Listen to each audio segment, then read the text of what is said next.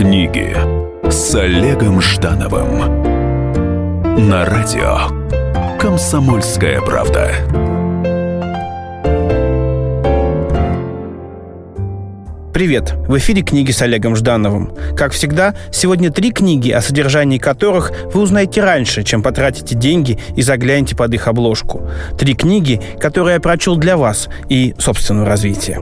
Три книги разных жанров и разных авторов в каждом выпуске нашей программы. Начнем с нехудожественной литературы или нон-фикшн. Нон-фикшн.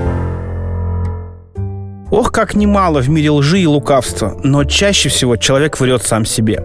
Особенно, когда говорит, что у него нет на себя ни минутки. Книга, которая лежит передо мной, называется «Медитация для занятых людей. Восстановление гармонии, где бы вы ни были».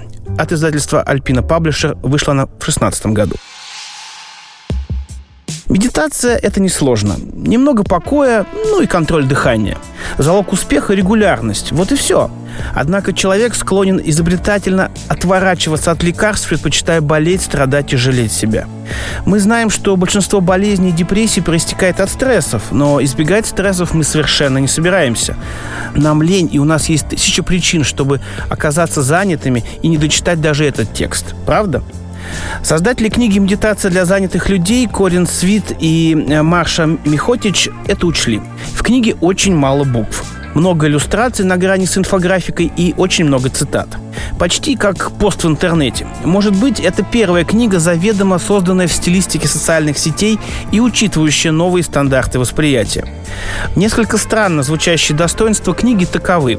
Страницы букв мало, есть развороты, на которых размещен только один абзац текста, фактура бумаги приятная, кончики страниц закруглены, переплет не твердый, вес небольшой, носить с собой удобно, обложка не вызывающая.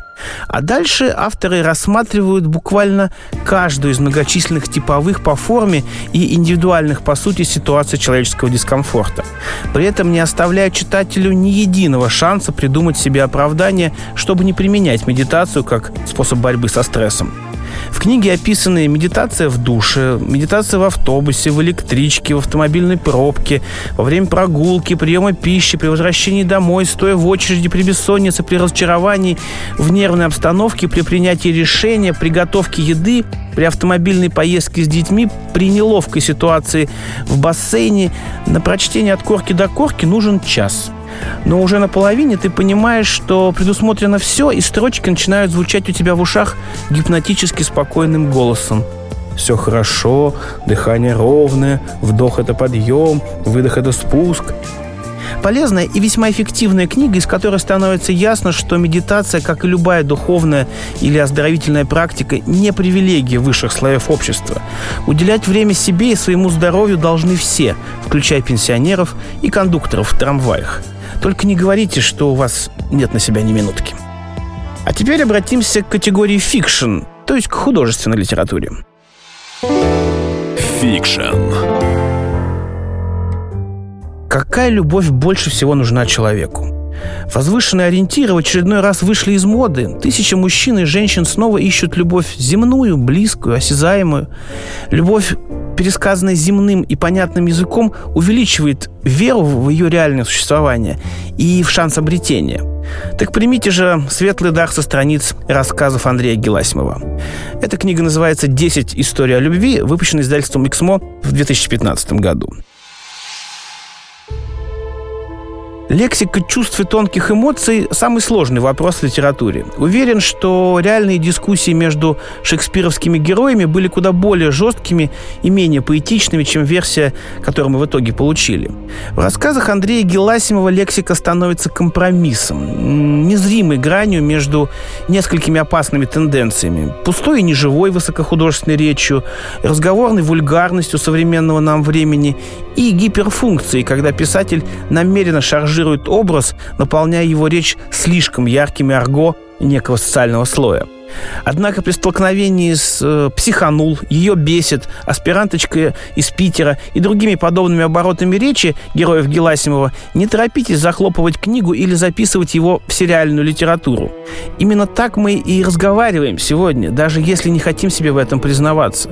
Более того, читатель часто ханжествует и требует от писателя высокого стиля, но читать его при этом вряд ли будет. Так и что же остается писателю? Перед нами весьма удачная попытка поговорить с нами о нас – о любви, обретенной и утерянной, о предательстве и компромиссах, о свойствах памяти и ресурсах страха. Тем любви выполняет очень важную культурологическую миссию в литературе всех времен и стран. У нас есть э, редкий шанс посмотреть на себя и своих современников именно как на людей, а не как представителей прослоек, социальных групп, целевых аудиторий – в центре всех рассказов Андрея Геласимова в этом уютном сборнике единственный конфликт интересов, который человечество так и не сумело опошлить на протяжении своего существования. Это желание быть свободным и несвободным. Желание быть ближе к другому человеку, но не быть в его власти. Желание любить и быть любимым. Книга, способная удивить. И, наконец, встречаем книга «Удивление». М-м, это потрясающая книга. Буквально с первых страниц читатели начнут преследовать звуки и запахи. Многоголосие иерусалимских улиц и продуктовых рынков, ароматы пряностей и приправ, два ярких представителя нынешней гастрономической жизни Лондона, еврей Йотам Аталенги и палестинец Сами Тамими, становятся вашими проводниками в родном для них городе. Это экскурсия погружения – в бытовой ритм, семейные традиции, кухню и мифологию создания самых разнообразных блюд. Иерусалим в этой книге становится одним большим базаром, одной большой кухней и одним большим столом. Все на этом столе удивительно вкусно, и оторваться от этого кулинарного путешествия по Иерусалиму просто невозможно. Книга называется «Иерусалим», она вышла в издательстве «Калибри» в 2014 году. На многих телевизионных кулинарных шоу нередко звучит фраза «обычно это готовят вот так», но я еще добавляю вот это. Чаще всего в этих словах звучит извинение за отступничество от классических правил национальной или локально-географической кухни. Однако со времен кочевнических шатров именно в частном опыте отступничества от общих правил и были сокрыты главные секреты семейной кухни. Тысячи частных случаев, вплетенных в судьбу народов и городов, сотни тысяч семейных традиций, словно волокна, сложившихся в нити кулинарных традиций кварталов и районов города, сплетающихся в ткани иерусалимской кухни.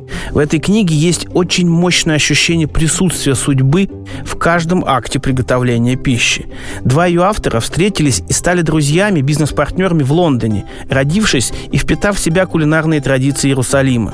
Теперь, оглядываясь на Иерусалим их детства, с ностальгической симфонией ароматов и вкусов, я там и сами расставляют правильные акценты между вариациями традиций и множество случайностей, которые влияют на рецепт, вкус и запах блюда. Мясо и овощи можно купить с разным настроением, в разных частях города, в разные часы и в разной последовательности. Есть блюда, объединяющие еврейскую и мусульманскую кухню Иерусалима, но разделенные частными семейными традициями использования приправ и добавок. Авторы не извиняются за частность, а делают ее основной ценностью этой книги и этого путешествия – Проводник нанят не агентством, и маршрут заранее не утвержден до банальности. Частное путешествие в город и на его кухне – это действительно незабываемо. Ну вот и все на сегодня. Читайте с вдохновением. С вами был Олег Жданов. Книги с Олегом Ждановым.